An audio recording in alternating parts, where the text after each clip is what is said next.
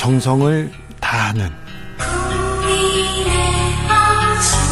국민의 방송. KBS 주진우 라이브. 그냥 그렇다고요.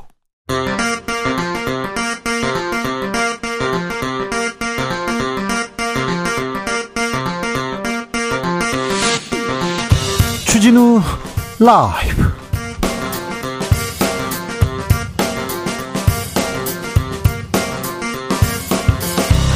2023년 7월 31일 월요일입니다. 안녕하십니까. 주진우입니다. 인천 신축 아파트 주차장 붕괴 사고 원인은 철근 빠진 기둥이었습니다. 그런데요. 최근에 철근 빠진 아파트가 무더기로 나왔습니다. 우리 집은 안전할까요? 건설사의 부실 공사 어떻게 막을 수 있을까요? 전문가에게 물어봅니다. 왜 이동관일까요? 이동관은 언론을 어떻게 바꿀까요? 궁금합니다. 물어보겠습니다. 쌍방울 대북 송금 수사 본격화됩니다. 그러면서 이재명 민주당 대표 소환설 나옵니다. 거치 이야기도 나옵니다. 10월 사태설이라고요. 정청래 더불어민주당 최고위원에게 물어봅니다.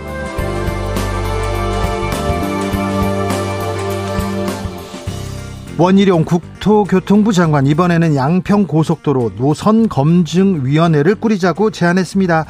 그러니까 고속도로 백지화를 선언했는데요. 백지화를 백지화했습니다. 야권에서는 잔머리 굴리지 말라 맞섰는데요. 정치적 원의 시점에서 살펴봅니다. 나비처럼 날아 벌처럼 쏜다. 여기는 주진우 라이브입니다.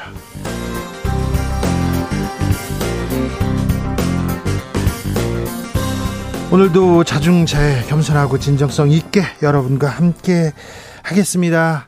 자, 7월 마지막입니다. 8월이 초 다가오는데요. 장마 끝나자 이제 찜통 더위 옵니다. 열대와도 열대와도 따라오고요. 우리는 가장 더운 가장 힘든 일주일을 잘 버텨야 됩니다. 여러분 건강 잘 챙기셔야 됩니다. 그런데요, 장마 끝났는데요. 어제 소나기 무섭게 오더라고요. 오늘도 소나기 무섭게 오더라고요. 한 번 비가 내리면 퍼붓습니다. 아, 이 소나기를 어떻게 해석해야 될지 장마철 끝나고 우기 온 거 아니야 이렇게 생각도 하는데요.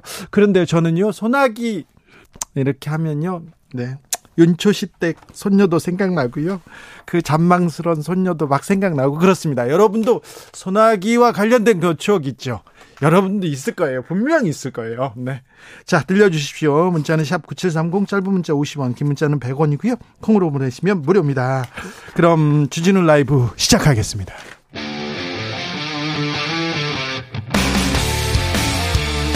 탐사보도 외길 인생 20년. 주 기자가 제일 싫어하는 것은?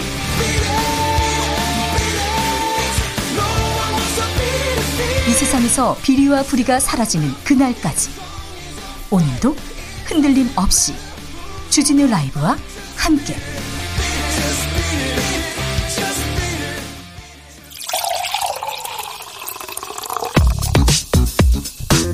진짜 중요한 뉴스만 쭉 뽑아냈습니다. 주스. 정상근 기자 어서 오세요. 안녕하십니까. 장마가 끝나자 폭염이 왔습니다. 네, 지난 주말에 이어 오늘도 푹푹 찌는 날씨가 이어지고 있습니다. 네. 한낮이 되기 전부터 기온이 30도를 넘나들더니 전국의 기온이 34도에서 36도에 이르고 있습니다. 그런데 이렇게 더운데 바깥에서 일하시는 분들 건강 걱정입니다. 네, 온열 질환 환자가 속출하고 있는데요. 지난 주말 이틀 동안만 최소 15명의 온열 질환 사망자가 발생한 것으로 알려졌는데 이 대부분 반일을 하던 어르신들이 변을 당한 것 것으로 전해지고 있습니다. 밭에 논에 일하러 나가시면 안 됩니다. 어르신들 더울 때는 좀 쉬셔야 됩니다. 2시부터 4시까지 특별히 매우 덥습니다. 그러니까 좀 쉬셔야 됩니다. 해 질 때 6시, 7시 이렇게 그때 밭, 밭에 잠깐 나가시면 되는데 각별히 좀 조심하셔야 됩니다. 그런데요, 대형마트 노동자가 사망한 일이 있었는데 온열, 온열 질환이다 이 논란 이어집니다. 네, 최근 폭염 속 이 코스트코 하남점에서 쇼핑 카트 관리 업무를 하던 29살 김동호 씨가 온열 질환으로 지난달 숨진 일이 있었습니다. 아, 그런데 고인이 사망 전 모친에게 너무 힘들다라고 하소연한 사실이 오늘 MBC 라디오를 통해 전해졌습니다. 이 고인의 부친은 고인이 지난 6월 집으로 오자마자 대자로 눕더니 이 모친에게 하루에 4만 3천 보를 걸었다며 하소연을 했다라고 주장했습니다.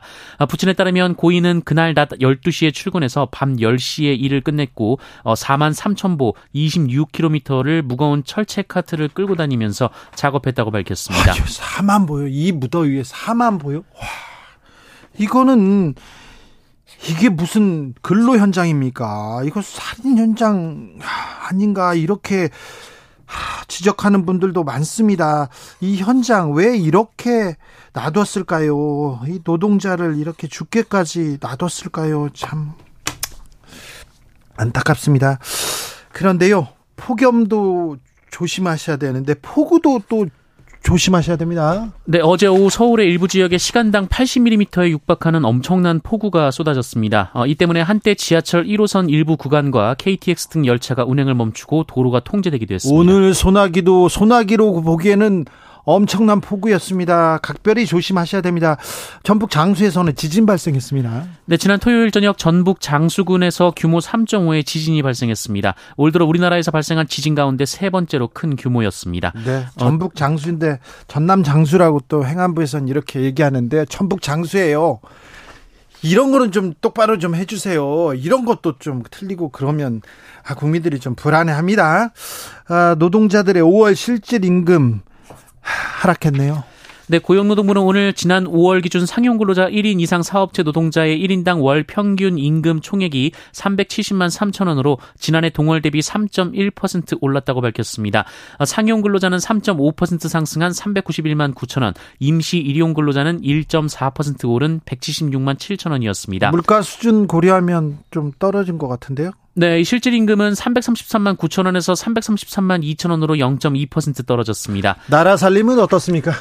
네, 어, 올해 상반기 국세 수입이 지난해 같은 기간보다 39조 원 이상 줄어들었다고 기획재정부가 발표했습니다. 39조 원이나요? 네, 올해 1월부터 6월까지의 국세 수입이 178조 5천억 원이었는데 예. 어, 1월부터 6월까지를 기준으로 전년 대비 가장 큰 감소폭이었다고 합니다. 기업에서 세금이 많이 줄어들었습니다. 이 부분은 저희가 시간을 가지고 조금 전문가한테 물어보겠습니다. 우리 세금 괜찮을까요? 세금 잘 쓰고 있는지도 좀 따져 보겠습니다.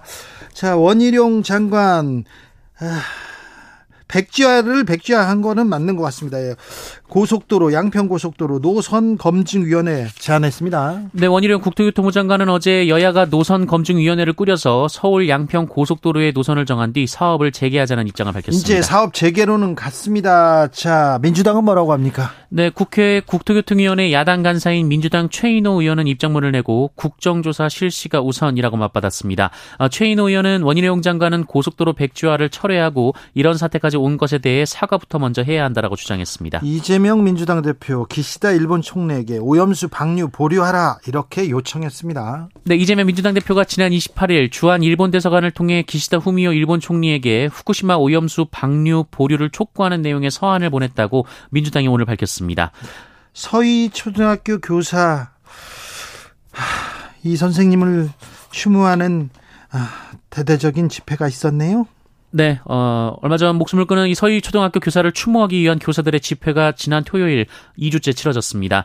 어, 뜨거운 한여름 날씨에 오후 2시 집회가 열렸는데요. 네. 이 교사들은 서울 사직로 일대에 모여 검은 옷을 맞춰 입고 교사의 교육권을 보장하라고 적힌 손팻말을 들고 시위를 벌였습니다. 네. 어, 이들은 초임 교사가 극단적 선택을 하게 된 배경을 철저히 조사해서 같은 일이 반복되지 않게 해야 한다라고 강조했는데요. 어, 주최 측은 이날 집회에만 2만 명이 모인 것으로 추산했는데 어, 전북과 충남 등 지방에서 버스를 빌려 올라온 지방 근무 교사들만 어, 약 2천여 명에 달하는 것으로 전해졌습니다. 서희 초등학교에서는 아, 교사의 희망대로 다 해줬다, 별일이 없었다, 이렇게 얘기했는데요. 그런데 고인이 사망 전에 학부모와 여러 차례 통화한 기록이 나왔어요? 네, 사망한 서희초등학교 교사가 학생들 다툼 문제로 접촉한 학부모와 사망 전 일주일간 여러 차례 통화한 사실이 있다고 서울경찰청 관계자가 기자간담회를 통해 밝혔습니다. 어, 고인이 담임을 맡은 학급 학생이 지난 12일 연필로 다른 학생의 이마를 긋는 일이 있었고 어, 이와 관련해 고인이 학부모로부터 민원에 시달렸다는 의혹이 제기된 바 있습니다. 네. 앞서 서울교사노동조합은 학부모가 고인의 개인 휴대전화로 수십 통 전화했고 고인이 방학 때 휴대전화를 표준화 번호를 바꿔야겠다 했다고 했다는 증언이 있다라고 주장한 바 있습니다. 예. 아, 다만 경찰은 유족과 학부모 측의 입장을 고려해서 정확한 연락 횟수 등은 공개하지 않기로 했다라고 밝혔는데요. 네. 어, 이 사건과 관련해 고인의 사망 연관성을 조사하고 있다고 밝혔습니다. 연관성을 좀 잘좀 수사해 주십시오. 좀 명명백백하게 좀 밝혀 주십시오. 음, 학교도 마찬가지. 학교 교장 선생님한테 다시 부탁드릴게요. 이꿈 많은 교사가 왜 그런 극단적인 선택을 했을까요? 아이들이 좋아서 아이들 가르치겠다고 선생님이 된 사람인데 개인적 문제였다. 희망대로 다 해줬다. 이렇게 얘기하지 마시고. 자, 학교에서 그리고 경찰 좀 잘좀 좀 밝혀줬으면 합니다. 박영수 전 특검에 대한 구속영장이 다시 청구됐네요. 네, 어, 박영수 전 특검에 대한 구속영장이 다시 청구됐습니다. 어, 지난 구속영장 기각 이후 한 달 만의 일입니다. 한 달 만입니다. 그런데요, 이제서, 이제서야, 왜 지금에서야, 이런 의문 듭니다. 그리고 50억 클럽 당, 당사자들, 50억 50억 클럽 멤버가 더 있지 않습니까? 왜 그런데 박영수 특검만 이런 생각도 듭니다. 검찰은 공정해야 됩니다. 그리고 공정하게 보여야 할 필요도 있습니다. 그런데요, 검찰에서 왜 이 수사는 하고 저 수사는 안 하지? 왜 이 수사는 빨리 하고 저 수사는 안 하지? 그런 생각합니다. 검찰이 최근에 조폭 관련해서 수사하겠다고 했는데 조폭 수사는 안 하고 조폭을 안 잡고요. 조폭 문신한 업자들만 막 잡고 있더라고요. 나 참 이해가 안 돼서요. 경찰도 지금 잘못하고 있는데 정권 눈치 보는 것도 많고 보복 인사도 있는데 그 부분은 좀 시간을 가지고 이야기 나눠보겠습니다. 주스 정상 기자 함께했습니다. 감사합니다. 고맙습니다. 자 소나기와 아, 관계한 얘기 좀 들어볼게요. 윤초 씨 얘기하니까 네 새록새록 하시죠. 5145님 소나기 내리던 날 좋아하던 여아구가 그렇죠 그렇죠 우산이 없어서 난감해 하는 거 보고 함께 쓰고 갈까 했더니 자신은 비 맞는 걸 좋아한다면서 빗속을 달려가더라고요. 그녀는 비 맞는 걸 무척 좋아했던 걸까요? 아, 가슴 아프다. 가슴 아픈데. 이런 경우 또 있어요. 걱정. 저는요, 외국인들이 지도를 보고 있으면 지금이야 뭐 스마트폰으로 잘 찾잖아요. 근데 외국인들이 지도를 보고 있으면 한국, 한국에서 서울에서 어, 길 찾기 어렵잖아요. 그래서 꼭, 꼭 이렇게 물어봅니다. 제가 도와드릴까요? 그러면요. 괜찮다고 한사급 괜찮다고 막 도망갑니다. 네. 왜 그런지 모르겠어요. 7910님 소나기가 오는데요. 우산이 없어서 슈퍼에서 김장 봉투 사서 뒤집어 쓰고 집에 왔어요. 아, 네. 그런 기억이 있었군요. 1216님, 저는 이상하게 우산을 틀고 나가면 비 올 생각 안 합니다. 깜빡하고 우산, 우산을 안 갖고 나오면 꼭 비가 옵니다. 편의점 비닐 우산을 사다 보니 집에 우산이 한 무더기입니다. 갖고 나가서 우산 장사라도 해야 할까요? 아, 1216님, 다 그래요. 거의 대부분 그러니까, 어, 나만 좀 머피의 법칙 그런 생각 하지 마세요. 다 그렇습니다. 9369님, 학창시절 소나기 올 때는요, 시원하게 그냥 시원하게 맞았는데 지금은 비 온 후에 자동차를 덮은 흙먼지 산성비 때문에 우산 꼭 챙깁니다. 그래요. 지금은 아유, 비 맞는 거 무섭습니다. 특별히 뭐 머리 어유 소중한데 무섭습니다. 8385님, 엄마가요 시험지를 보고 소나기가 내리네 하시던 말씀. 초등학교 6학년이 되고 나서야 무슨 뜻인지 이해했습니다. 소나기가 내렸네. 네, 다 내려요. 괜찮아요. 주진우 라이브.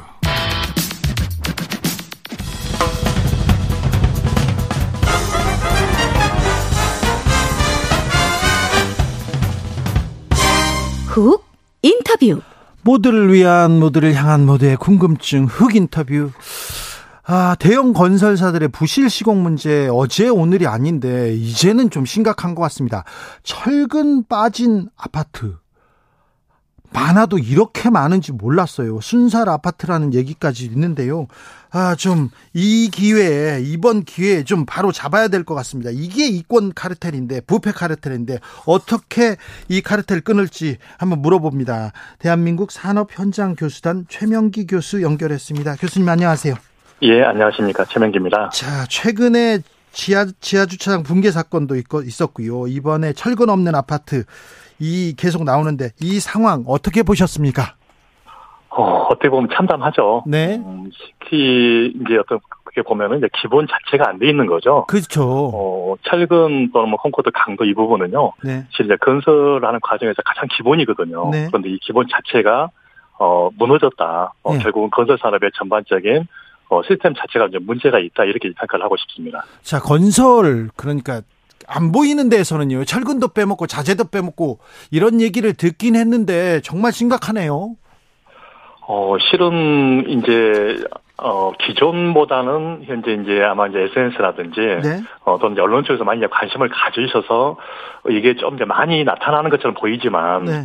어, 실은 기존부터 있었던 현재 그런 문제점이었을 거고요, 이게요. 예. 어, 이게 이제 공개적으로 이제 오픈되지 않아서 이게 이제, 어, 실은 좀 묻혀 있었던 이제 그런 사건이었거든요. 최근에 최근 에 뭐 자재비가 비싸서 신축 아파트에는 철근 안 썼다. 그리고 뭐 모래도 제대로 안 썼다. 이런 얘기 있는데 실제 실제 코로나 시기에 지어진 아파트들이 더 위험합니까?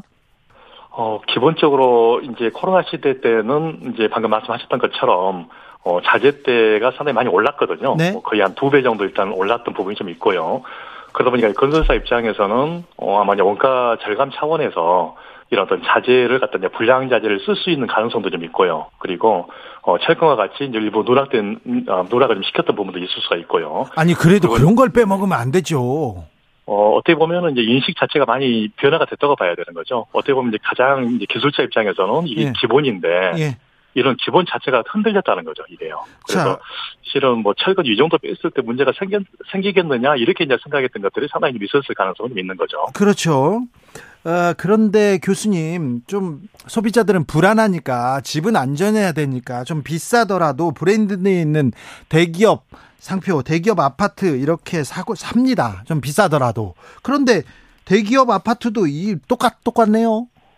결국은 뭐 대기업이 됐든 중소기업이 됐든 공사를 하는 과정에서는요. 가장 말단에서는 작업하는 작업자 팀은 똑같습니다. 어, 아, 그래요? 개인 작업자가 작업을 하게 되는 거거든요. 그러면 이 사람을 과연 어떻게 이제 어, 작업 관리를 할- 시킬 것이냐. 예, 뭐 대기업 입장에서는 이제 작업 관리라든지 예. 어떤 그 공사 관리 자체가 상당히 이제 디테일하게 이제 어, 진행이 됐었기 때문에 그동안은 품질이라든지 아니면 확보가 됐었던 부분이 있었는데 아니요, 교수님, 그런데 이게 거- 건설 일 과정마다 이렇게 감리를 하지 않습니까? 그리고 감리 네네. 회사를 따로 적어 둬 가지고 감- 관리 감독하지 않습니까? 네네 그렇죠. 그런데 네네. 그 감리 제대로 안 한 거 아닙니까? 어, 결국은 감리 자체가 역할을 제대로 못했기 때문에 이번과 같은 사건이 터졌던 거고요. 네. 어, 그래서 이제 감리는 어떻게 됐든 간에 뭐 감리가 실은 역량이 부족할 수도 있는 거고요. 예. 그리고 이제 감리 자체가 이런 역할을 할 수 없도록 어떤 환경적 요인들이 작용했을 가능성도 있는 거고요. 예. 어, 감리 입장에서는 뭐 할 말은 없겠죠. 이런 부분에 대해서는요. 네. 어, 그렇지만, 어, 실은 지금 이제 인천 뭐 금단 같은 경우에는 뭐 설계부터 예. 어, 이런 문제가 생겼던 거거든요. 그래서 설계부터 시작을 해서 뭐 시공 과정, 감리 과정 여기까지 문제가 생기다 보니까 어, 실은 이제 소비자 입장에서 굉장히 이제 불안한 그런 느낌을 가질 수가 있는 거죠. 정부도 관리 감독하지 않습니까? 정부의 책임도 있지 않습니까? 음, 어떻게 보면 이제 엄밀하게 보면 정부 자체가 이런 부분에 대해서 이제 관리 감독을 해야 되는 거고요. 예. 그리고 이제 이런 문제가 생기지 않도록 법이라든지 제도적인 부분에서 어, 실은 이제 환경 조성을 해줘야 되는 게 이제 정부 역할이거든요. 예. 비근한 예로 22년 1월 달에 광주 하정동에서 그렇죠. 어, 모 현대 아이파크. 예. 붕괴가 됐잖아요. 예. 그런데 여기 회사에 대해서 영업 정지를 하겠다, 어떤 뭐 등록 말소를 시키겠다까지 그렇게 이야기가 나왔었는데 네. 지금 현재는 아무 상 아무 어떤 그런 조치가 이루어지고 있지는 않는 상황이거든요. 맞아요. 예. 그러다 보니까 어, 현재 건설사들이 어, 시간 가면 좀 뭐 괜찮아지겠지 이렇게 생각할 수가 있는 거고요. 예. 어, 그래서 정부 입장에서도 실은 강력하게 건설사에 대해서 특히 이런 어떤 부실공사 했던 업체에 대해서는 어, 강력한 페널티를 줘야 된다고 생각을 하고 있는 입장이고요. 그래야죠. 이게 이제 예. 형사처벌뿐만이 아니고 결국은 이런 부실공사를 한다 그러면 건설사가 망할 수도 있다라는 인식을 주도록 이 정부가 좀 해야 되는 그런 역할을 좀 해주셔야 되는데 그렇죠. 그게 좀 안 돼서 사고가 좀 계속 발생이 되고 있는 것 같아요. 네, 사람들이 사는 집인데요. 부실 공사가 있어요. 그럼 명확하게 책임을 물어야죠. 이번에 인천 검단 신도시 아파트 어, GS 건설에서는 전면 재시공한다고 했는데 이걸로는 좀 부족한 것 같다 이런 생각이 듭니다. 저는. 어, 일단 뭐 입주자 입장에서는 과연 다시 공사하는 거에 대해서도 믿을 수 있겠느냐 이런 생각을 많이 하실 수밖에 없잖아요. 예, 예. 입주자 입장에서는요. 예. 그래서 어, 특히 이번에 이제 밝혀졌던 어떤 설계의 문제점들, 그 다음에 이제 제로에 대한 문제점들, 시공에 대한 문제점, 감리에 예. 대한 문제점을 어, 정확하게 원인 분석을 하고 나서 어, 재건축하는 과정에서 어, 이런 문제점들이 해소가 될 수 있는 이런 어떤 시스템을 좀 만들 필요가 있고요. 네. 어, 그래서 이제 오직 하면 뭐 서울시 같은 경우에는 뭐 전체 건설공사 과정에 대해서 뭐 동영상을 촬영을 하겠다. 그리고 이제 작업자에게도 바디캠을 설치를 해서 어, 실제 공사하는 과정을 전부 다 찍겠다. 이런 이야기까지 이제 하셨던 이유가 어, 결국은 이제 입주자 입장에서도 못 믿고 근데 발주자 입장에서도 또는 관리 어떤 주체 입장에서도 못 믿기 때문에 어, 오직 하면 이런 어떤 조치까지 나왔겠느냐. 어, 이렇게 이제 생각을 하는 거죠. 네, 뭐 모든 그 장면을 영상으로도 어, 뭐 건설 장면을 다 영상으로 찍을 필요는 없겠지만 이거 철근 같은 경우는 간단한 기계로 이렇게 측정이 가능할 텐데 이걸 빼먹고 있으니 기본의 기본을 빼먹고 있으니 그런데요 이거 불법 하도급이나 뭐 좀 특혜나 이런 부패 카르텔이 좀 존재하는 거 아닙니까? 어, 기본적으로 이제 건설 그러면 굉장히 이제 이런 뭐 이권 카르텔들 또는 부패 카르텔들이 있다고 이제 생각을 하시게 많이 이제 생각을 하시게 되는 예, 예. 거고요. 예. 어, 실제 이번 뭐 인천 검단 사건에 대해서도 뭐 경실련 입장에서는 뭐 정관예우 뭐 이런 부분도 이야기를 많이 나오셨거든요. 네. 어, 실은 뭐 그런 영향도 있다고 일단 보여지는 거죠. 왜냐하면 어, 정관예우를 하게 되게 되면 이분들이 본인들이 기존에 이제 근무했던 데서 네. 어, 실제 이제 영업을 하겠죠. 그러면 뭐 설계비가 만약에 10억이다. 그러면 이 영업 비용이 또 소요가 될, 될 거거든요. 네. 그러면 영업 비용이 뭐 소요가 되고 그다음에 거기에 따른 인센티브가 이제 그 노비스트한테 가게 되겠다고 보면 네. 뭐한 2억 정도가 영업 비용이다 그러면 10억에 설계해야 되는 그런 금액 자체가 8억에 하게 되는 이런 그렇죠. 문제가 생기게 되는 거거든요. 예. 그러면 설계사도 당연히 어, 이런 사건에 대해서 어, 이런 그 프로젝트에 대해서 당연히 이제 제하도록을 주게 되는 거고요. 네. 그러면 결국은 이제 최저가를 갖다가 어, 현재 썼던 이런 업체에게 어, 제하도록을 주게 되는데 거기서 부실이 생기게 되는 거거든요. 그렇죠. 예. 그래서 네네 하도급 줘서 예, 철근 공사는 다른 데다가 하도급을 주면서 예, 그 대기업에서 조금 주는 거예요, 조금 줘. 그 어쩔 수 없이 철근을 빼야 되는 그런 상황을 알면서도 이렇게 가고 감리도 뭐 기업 기업하고 아는데 이렇게 줘가지고 이게 부패 카르텔 이거야말로 부패 이권 카르텔인데요, 교수님. 자, 네네 자 이렇게 큰 문제가 생겼습니다. 뭐라도 고쳐야 될 것 같습니다. 어찌 어찌 고칠까요? 어떤 대책이 필요합니까? 음, 건설의 전반적인 이런 어떤 시스템들을 전부 다 이제 개혁을 하지 않으면은요 예. 어, 이와 동일한 사건들이 발생될 수밖에 없는 상황이거든요. 예. 그래서 지금 뭐 이권 카르텔을 비롯해서 뭐 설계, 시공, 유지 관리, 그다음에 감리, 어, 전반적으로 어, 현재 어떤 프로세스를 다시 한번 좀 정밀하게 좀 분석해 볼 필요가 있을 것 같고요. 네. 여기서 이제 시스템 자체가 작동가 안 되는 요인에 대해서 어, 개선이 필요한데요. 예.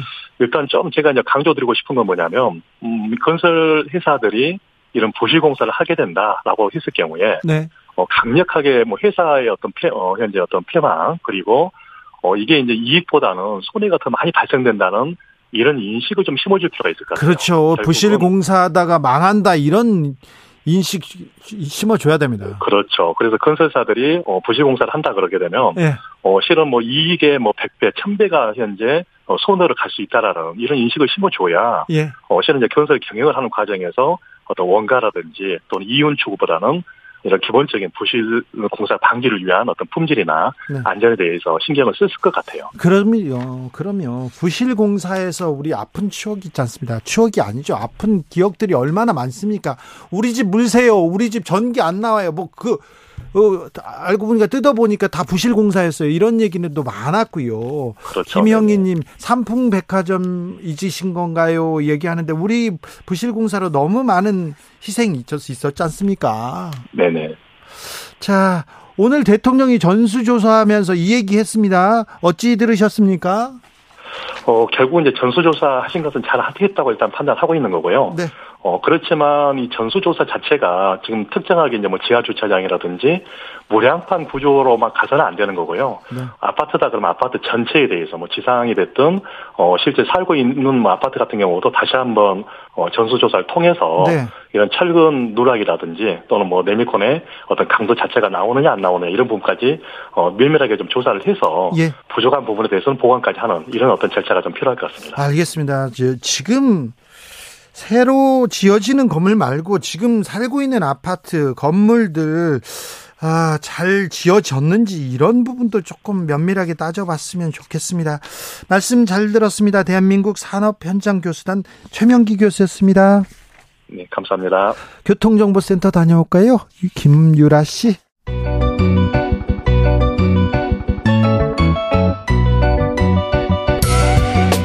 한층 날카롭다, 한결 정확하다, 한편 세심하다, 밖에서 보는 내밀한 분석, 정치적 원의 시점. 오늘의 정치권 상황 원회에서 더 정확하게 분석해 드립니다. 이연주 전 국민의힘 의원 어서 오세요. 네, 안녕하세요. 부드러운 카리스마 이현주입니다. 그리고 노영희 변호사입니다. 네, 안녕하세요. 노영입니다. 네. 양평 고속도로 백지화를 백지화했습니다. 이제 노선 검증 위원회를 꾸리자 이렇게 원희룡 국토부 장관 이렇게 제안했습니다. 어떻게 보셨어요? 아니면 이걸 검증위원회를 만들고 뭐 어쩌고 하는 거는 다 이제 국민들이요. 네. 너무나 익숙하기 때문에 다 네. 알아요. 왜 만드는지, 위원회 만들어서 어떻게 하려는 건지. 그래서 주최 측이 위원회 만드는 건 아무도 안 믿어요, 이제. 네. 네. 그래서 이건 뭐 사실 아무리 진짜 진정성 가지고 해도 안 믿어요. 그래서 국정조사를 하든 네. 아니면 특검을 하든 근데 국정조사는 못하겠다고 또 얘기합니다. 윤재옥 원내대표 국정조사는 정쟁의 소지가 다분해서 검증 못한다. 국정조사는 못한대요. 그럼 특검을 하던가요. 그럼요. 네. 아니 근데 이거 이거 저는 이렇게 말씀드리고 싶어요. 사실 이거 국민들이 엄청 걱정하고 엄청 의심하고 물론 아주 열렬 지층에서는 맹목적으로 잘못해도 다 지지하는 사람들도 있겠지만 네. 그래서 나라가 좀- 바로 가는 건 아니고 좀 이상하다고 생각하는 사람들이 아, 그렇죠. 많아요. 그래서 좀 불안해하기도 하고 그러면요. 지금 국정조사든 특검이든 지금 하는 게 좋아요. 지금요. 어차피 하게 돼요. 어차피 하게 되니까. 아니, 그러니까 이거 약간 정말 너무 꼼수가 대놓고 꼼수다. 왜냐면 어차피 핵심은 그거잖아요. 왜 바꿨냐, 중간에. 그렇죠. 그리고 그 바꾸는 과정이 어떻게 진행이 되었느냐. 사안의 본질을 흐리지 않아줘야 되는 건데, 그러면 야당이 국정조사 하자 그랬더니, 그러면 쟁- 정쟁이 되니까 안 된다? 그러면 검증위원회라고 하는 걸 통해가지고 하겠다는 게 뭐예요? 그 노선으로 가면 괜찮냐, 안 괜찮냐, 이거를 다시 새롭게 지금 하자는 겁니까? 뭘 하자는 겁니까? 검증위원회가. 그러니까 현실적으로 하고 싶은 말은 중점 변경을 누가 언제 왜 무슨 근거로 했고 여기에 어떤 특혜 논란의 소지가 있느냐 없느냐 그럼 이걸 하려면 결과적으로는 국정조사밖에 할 수 있는 게 없죠 그리고 물론 특검 당연히 하면 좋겠고 근데 국정조사를 하게 되면 좋은 게 행정부로부터 원래 협조를 받을 수가 있는 거 아니에요 국정조사를 하게 되면은 그리고 지금 무엇이 잘못됐는지 본질적인 거를 우리 국민의 입을 통해서 혹은 국민의 대변자들이 가지고 있는 의문점을 직접적으로 물어보고 확인할 수 있는 거 아니에요? 근데 지금 그거는 무조건 안 한다 그러면서 검증위원회 자고 검증위원회만 하자 그러면 현실적으로 아무것도 안 하겠다 이렇게 뭐 자백하는 거나 마찬가지죠 결과적으로는. 아까 제가 저기 어차피 돼 있다고. 하게 돼 네. 있다고 그랬잖아요. 그렇죠. 네. 우리나라는 5년 단임제거든요. 그건 뭐 굉장히 어쨌든 뭐 이런저런 이제 부침은 있지만 그래도 근본적으로 민주국가고 정권이 항상 바뀌는 나라예요. 그리고 어 이런 사안들은요. 어 여당에서 재집권을 해도 결국 수사하게 돼 어. 다시 조사하게 돼 있어요. 네. 우리 계속 역사적으로 다 네네. 봤잖아요. 맞아요. 그래서 저는 대한민국이 그렇게 만만한 나라가 아니다. 그래서 매도 빨리 맞는 게 낫고 그래서 이게 또 진짜 만약에 주장대로 아무 문제가 없으면요. 어 그러면 뭐 두려울 게 없잖아요. 그래서 빨리빨리 하고 해치우는 게 좋아요.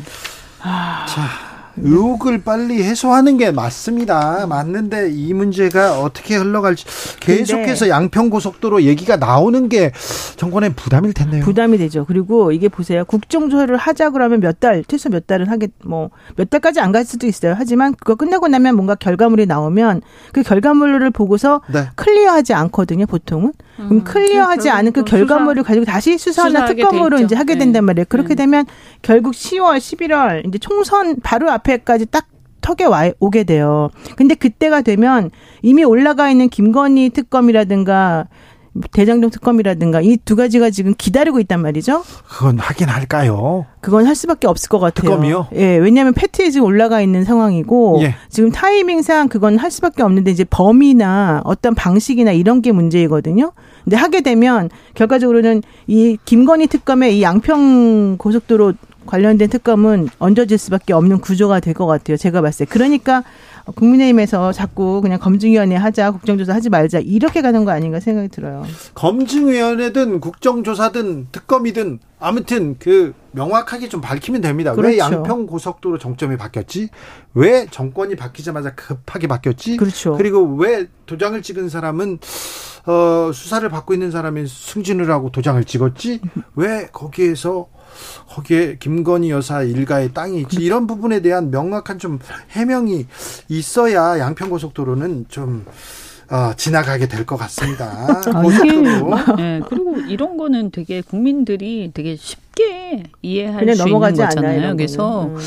그냥 절대 안 넘어가요. 결국엔 나중에 하게 돼요. 근데 나중에 하게 되면 오히려 부담이 어, 임기 말에 하게 되는 거예요. 그러면 이거는 어, 훨씬 더 불리한 상황에서 하게 되는 거고, 그래도 방어권이 어느 정도 어, 보장이 될 때 하는 게 좋을 거다 이런 생각이 듭니다. 그리고 알겠습니다. 세상에 비밀이 없어요. 네. 절대 이게 어, 우리나라 무슨 왕정 국가가 아니잖아요. 공무원들도 여러 성향의 공무원들이 공존을 하고 있고요.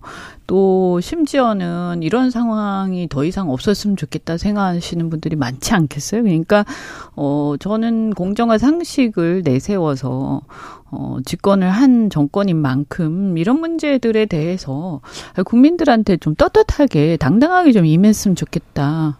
어이 이 문제 제대로 처리 안 하면요. 이 집권 근간이 막 무너져요. 예. 음, 하나만 짧게 물어보고 넘어가겠습니다. 이동관, 김장겸, 국민의힘에서 윤석열 정부에서 이 두 분을 내세우는 속내는 뭘까요? 노영희 변호사님? 글쎄 이게 좀 방송 정확을 위한 거다라는 게 표면적인 이유 아니겠습니까? 내면적인 이유도 저는 비슷하다고 생각하긴 하는데 현실적으로 보자면 이 사람이 제일 잘하나 봐요. 이게 왜 그러냐면요. 서울중앙지검이 2017년 11월 5일에 어, 수사 보고서를 낸 게 하나 있어요. 네. 그게 바로 MBC 방송 장악 관련 청와대 홍보수석실 관련성 검토라는 수사 보고인데 아, 그때 문건이 나오고 그때 네. 서울중앙지검에서 수사했습니다. 바로 그때 그거예요. 중앙지검장이 윤석열 그래서 그 당시에 이 음. 이동관이라고 하는 사람이 어떤 식으로 방송 장악을 하기 위해서 MBC 에 대해서 청와대 지시를 잘 따르는 경영진을 딱 이렇게 세우고 정부 비판 방송을 잘하는 사람들 다 내보내고 뭐 이런 계획을 어떻게 세웠는지가 정확하게 그 당시에 수집이 됐다, 됐다 그러거든요. 그렇죠. 그때 수사 열심히 했습니다. 네, 그래서 그렇다라고 한다면 그렇다라고 한다면 이 정권은 너무너무 그 수법을 정확히 알고 있는 거잖아요. 말하자면. 아, 아 그렇군요. 수사를 열심히 네, 해서 변호사님 그거를 논리적이야. 갑자기 어, 이해가 되네요. 네, 아 그렇군요. 네. 그게 너무, 너무 서글픈 있지. 상황이에요. 그렇죠. 서글픈. 그러면 안 되죠. 네. 아니 정말 이런 일련의 사태들은 아까 양평 문제도 그렇지만 아 저는 그 정말 이런 사태들을 제대로 처리하지 못하면 앞으로 이 검찰에 대한 국민들의 이 시각이 얼마나 어 정말 열심히 하시는 분들도 많으신데 저도 그런 사람 많이 봤고 정말 열심히 하고 애국심 네. 있고 바른 사람들 그렇습니다. 대부분. 그리고 굉장히 지적이고 이런 사람들 많은데 이게 이렇게 계속 네. 정말 심각한 상황이에요. 그때 국정원 그리고 청와대 문건을 통해서 그때 이명박 청와대가 어떤 일을 벌- 벌였는지 그런 부분이 아, 그, 그 엄청나게 많은 부분이 수사가 됐어요. 그렇죠. 그 부분에 대해서 아, 윤석열 검사가 굉장히 비판적인 어조로 말을 했었는데 아, 왜 그 사람을 또 썼을까요? 그러니까 너무 괜찮다고 아니 그러니까 검찰. 검찰 개혁에 대해서 도 그때 저기 총장 청문회 할 때 엄청 세게 말씀하시지 않아요? 어, 그때 네. 아, 검찰 개혁에 대해서 검찰 뭐, 개혁 아니 네. 그리고 수사권 독립 문제도 네. 어 검찰 출신인데도 불구하고 굉장히 경찰 편에서 맞아요. 서서 얘기하다시피 한 걸 보고 저는 사실 약간 의아했었거든요 그 당시에 근데 아 이게 너무 저는요 아 이러면 안 돼요. 우리나라가요 이 아이들이 다 보고 배우고 있고 이게 나라가 전체적으로 이게 지도자의 이 어떤 행동 하나하나가 국민 전체한테 미치거든요. 그래서 이렇게 이 입장을 계속 밥 먹듯이 바꾼다든지 이렇게 백, 이 거짓말을 하거나 이런 식의 어떤 부분이 혹시 이제 사람들한테 의심을 갖게 하는 어 이런 이런 내용들이 자꾸 나오면 안 됩니다. 그래서 저는 이걸 대통령이 다 알고 계신 건가 이런 상황을 다 알고 계시겠죠? 그러면 좀 더 생각해 보셔야 돼. 이 정말 어 어차피 임기는 유한해요. 근데 나중에 무슨 얘기 듣겠어요? 네. 근데 그런데도 불구하고 어쩔 수 없는 뭔가 있나 보죠.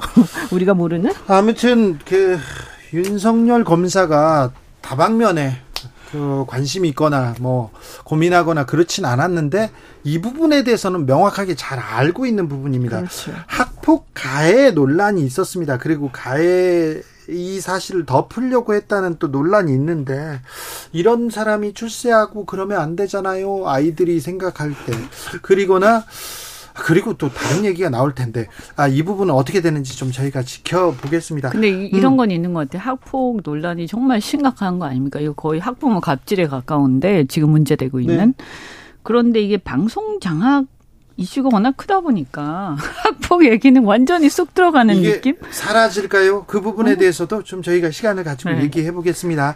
자, 검찰에서는요, 백현동 그리고 대북 송금 문제로 이재명 대표 소환장을 만지작거리고 있는 것 같습니다. 소환설 나오고 영장을 친다 이런 얘기도 좀 있습니다. 노영희 변호사님.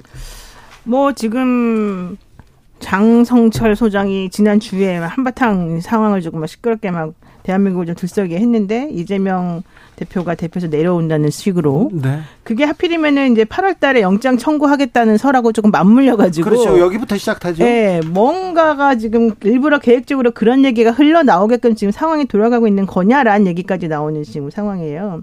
그런데다가 지금 한 장관의 요즘 그 쌍방울을 비롯해서 그렇죠. 예, 이화영 평화부지사 얘기를 비롯해서 이런 여러 가지 얘기 나오는 걸 보면 되게 자신감 있게 지금 얘기를 하고 있거든요. 그 얘기를 보게 되면 아마도 게다가 지금 박영수 특검도 영장을 두 번째 청구하고 네. 한다고 좀 그러잖아요. 그렇게 보면은 차곡차곡 뭔가 진행이 되고 있다. 검찰의 시계는 빨리 돌아가면서 이렇게 생각을 안 할 수가 없고 이재명 대표 그래서 지지하는 사람들 입장에서는 왜 불체포 특권을 포기한다고 했습니까? 이런 원망하는 사람들 사실은 많아요. 아니 그 그건 또 이재명 대표가 얘기를 했으니까요. 자, 이현주 의원님. 네. 아, 이재명 대표가 스스로 또 그때 보면 어쨌든 체포동의안 뒤에 숨지 않겠다 이렇게 그러니까요. 말씀하셔서 네. 아니, 저는 굉장히 뭐 늦었지만 바람직한 거라고 생각하고요. 사실 그 법원에 가서 실질 심사를 받으면 또 그거 그 법원에서 심사를 할 거 아닙니까? 네. 그러니까 그건 지켜봐야 될 것 같다라는 말씀드리고 예, 예. 다만 이제 저는 너무 세세하게 이렇게 모든 것을 생중계하듯이 검찰에서 검찰에서 하는 거 흘리는 거겠죠? 이런 팩트들이 막 나오는 이런 뭐뭐 무슨 사람들의 발언, 뭐 네. 무슨 증언, 뭐 이런 내부 입장이 내부 사정. 바뀌었다 이런 거. 네, 그런 거를 마치 생중계하듯이 드라마 찍듯이 막 이렇게 나오면 사람들이 재밌긴 하죠. 재밌어요. 이게 원래 싸움 구경하는 게 재밌잖아요. 근데 이렇게 좀 하지 말았으면 좋겠다. 왜냐하면 우리 국민들이 되게 먹고 사느라고 바쁘시고 그 다음에 사실은 지금 걱정이 많으세요. 그래서 정치권도 할 일이 막 태산 같고 그래서 이런 것 좀 이렇게 막 생중계하면서 그 또 만약에 이게요 나중에 끝에 가서 결론이 났는데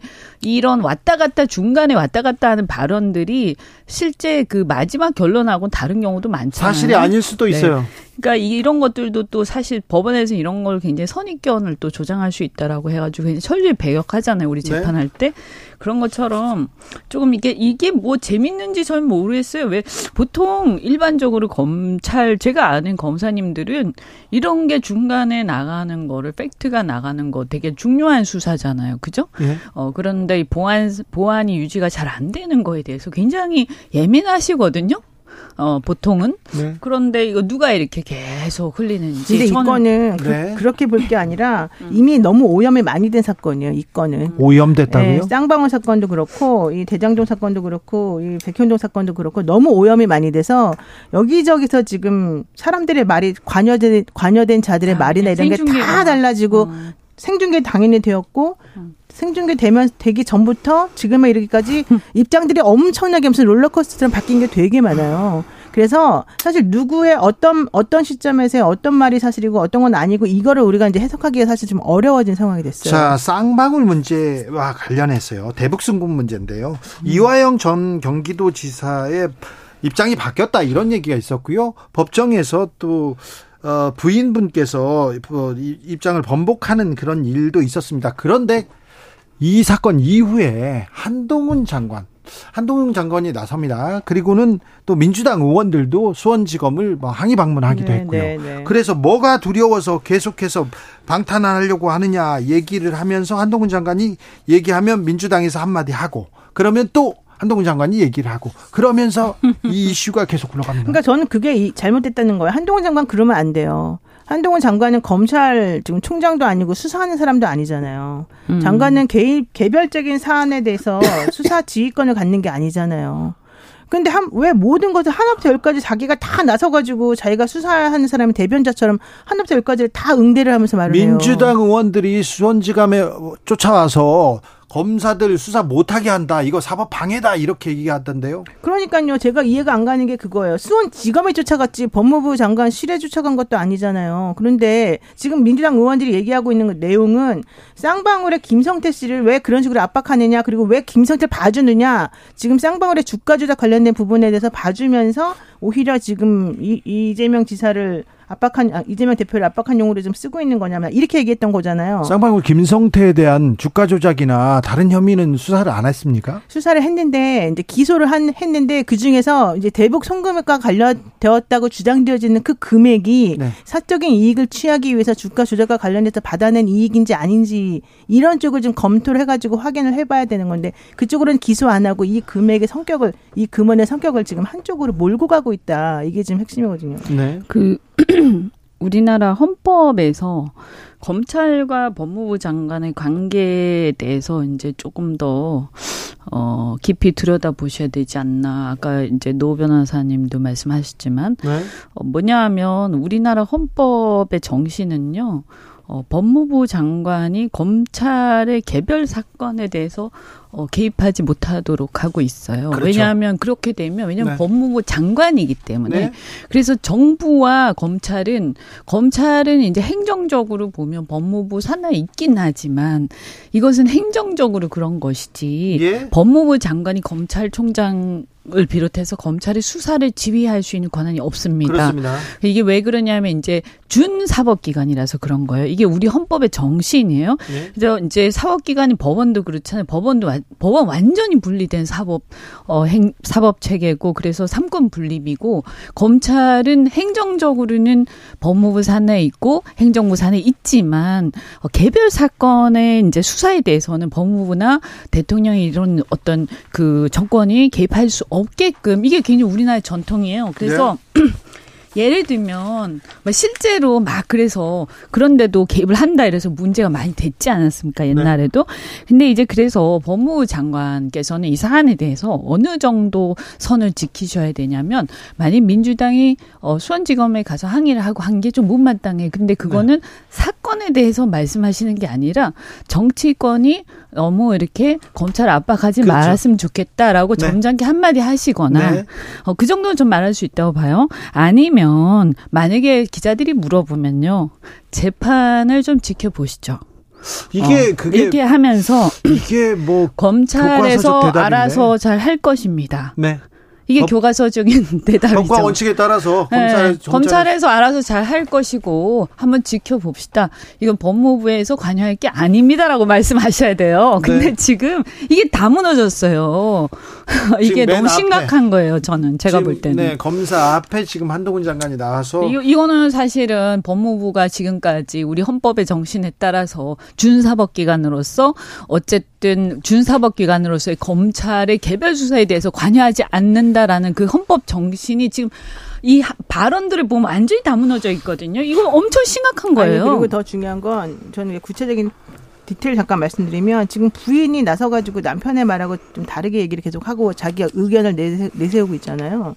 이게 그럴 수밖에 없는 게 쌍방울 그룹의 이 변호사들하고 지금 남편, 그러니까 이화영 부지사를 변호하는 쪽하고 지금 같이 연결돼 있다는 얘기예요. 그래서 그들이 친윤 핵심 검사들이고 그래서 다 같이 그쪽 라인으로 지금 움직여 가고 있다라고 하는 게 지금 그 부인의 얘기란 말이에요. 이화영 전 부지사의 변호인단도 지금 네, 검사들하고 검사들을 손잡고 손잡고 있다. 근데 이게 부인의 얘기이기 때문에 사실 더 의미가 있는 거예요. 그냥 뭐 외부에 있는 저와 같은 사람이 쟤네들이 친한 사람들끼리 하고 있대. 이러면 그 말을 믿을 수 없겠지만 부인의 말은 사실 믿을 그수 만약에 없는 그 거죠. 사실이면 뭐 그 심각한 거죠. 심각한 거죠, 그거는 이거는. 변호인단이 변호사법 위반인 것 같은데 만약 사실이라면 예. 자, 짧게 여쭤볼게요. 시간이 별로 없어요. 자, 홍준표 시장은 음, 좀 조용할 줄 알았는데 바로 폼을 엽니다. 나를 자법 지급, 지급한 것 유감이다. 나는 두더라도 이유승민, 이준석은 잡아야지 뭐 내치지 마라 이런 얘기 했던데 어떻게 들으셨어요? 예, 이제 이준석, 이승민 의원을 이렇게 뭐, 뭐 이렇게 기둥 삼아 같이 한번 나도 한번 움직여보자 이런 느낌이. 비윤 쪽으로 이렇게 어 우리 좀 라인이야 이렇게. 얘기인가요? 자 유승민 전 의원도 오늘 내년 총선이 정치 생명 갈, 갈릴 것 같다 이렇게 얘기를 했는데 비장합니다. 아, 나갈 건가 봐요. 이제 이승민 의원도 그냥 모든 걸 다 아니 근데 내던지고. 지금 보면 어쨌든 전부 다 내치고 있는 건 사실이에요. 어, 그럼요. 근데 어 굉장히 사방에 이제 적인데 적이 많아졌어. 어 이게 그러면 지지 기반이라는 게 어쨌든 본인의 지지 기반 굉장히 약하고 취약하고요. 그 다음에 사실은 지- 대선 때 그 지지층이라는 게 다양한 지지자들이 결합돼서 대선을 치르는 거죠 우리나라는. 네. 근데 이 대선 때 연합이 다 깨졌어요 지금. 네. 예, 그래서 그냥 오롯이 윤핵관 내진 친윤 말고는 안 남아 있는 상태인데. 네. 어, 저는, 어, 이거는 뭐 총선을 이기겠다라는 생각은 별로 없는 것이다. 그래서 결국은 총선 이기는 것보다, 어, 순혈주의로 가겠다라는 거 아닌가. 네 내당 그러니까 뭐 핵관들끼리 모여서 어 뭐지 그게 더 중요한 거죠. 왜냐하면. 호위무사가 필요한 상황이다라고 판단하는 거 아닌가 하는 생각도 들고, 다만 이제 홍 시장님께서는 어쨌거나 이제 그 이후에 이제 발언이나 이런 것들이 적절치 못했거든요. 네. 그래서 이게 이제 막 두 개가 섞여 있는 것 같아요. 국민들한테는 좀 죄송하긴 하나 당해하는 처우에 대해서는 왜 나만 가지고 난리야 이런 것도 있는 것 같고 왜냐하면 김영환 지사라는 여러 사람도 있는데 보면 선택적으로 징계하는 건 맞거든요. 그러네요. 네. 그러니까 대, 선에서 경선 나가고 이러면 안 돼요. 지금, 지금 경선 후보들이 지금 다 순환을 겪고 있어요. 지금. 아, 떨어질 줄 알았나요 또? 아니, 그냥 홍준표 근데 시장 아니 이렇게 입장에서는 되면 그러면 경쟁을 할 수가 없는 거죠. 경쟁을 하면 다 찍히는 거기 때문에. 그러면 사람들도 누구를 내가 누구를 지지 하는 게 바람직하냐를 생각하는 게 아니라 누가 될 것 같으냐를 눈치 작전만 치열하게 그렇죠. 진행되는 거. 이거는 민주주의가 완전히 그 벼랑 끝으로 가는 건데 더, 저는 더 심각한 게 이게 지금 우리가 경쟁을 경쟁이 필요하다라고 주장하는 당이잖아요. 그죠? 경쟁의 미덕이랄까 어떤 정당이 어, 그렇죠. 뭐. 어떤 그 서로가 이렇게 정정당당하게 경쟁을 해서 네. 유권자에 대해서 더 좋은 서비스를 제공하자라는 건데 경쟁이 없어지면 이게 독점의 폐해가 일어나는 거거든요. 네. 서비스가 나빠지죠, 서비스가. 서비스가요? 정당이 그렇죠. 정당들이 지금 서비스 할 생각이 별로 없는 것 아니, 같은데. 그러니까 왜냐하면 이게 독점이 되다 보면 서비스 안 해도 되죠. 왜냐하면 선택 여지가 없으니까 다 그냥 울며 겨자 먹기로 사게 되거든요. 네. 네, 맞습니다. 네. 여기까지 듣겠습니다. 정치적 원의 시점 이연주, 노영희, 노영희, 이연주 두 분 감사합니다. 네, 고맙습니다. 어, 저희는요 잠시 숨 돌리고 2부에 다시 돌아옵니다. 지금 흐르고 있는 곡은 곡은 말 안 해도 아시잖아요. 네. The Eagles Hotel California.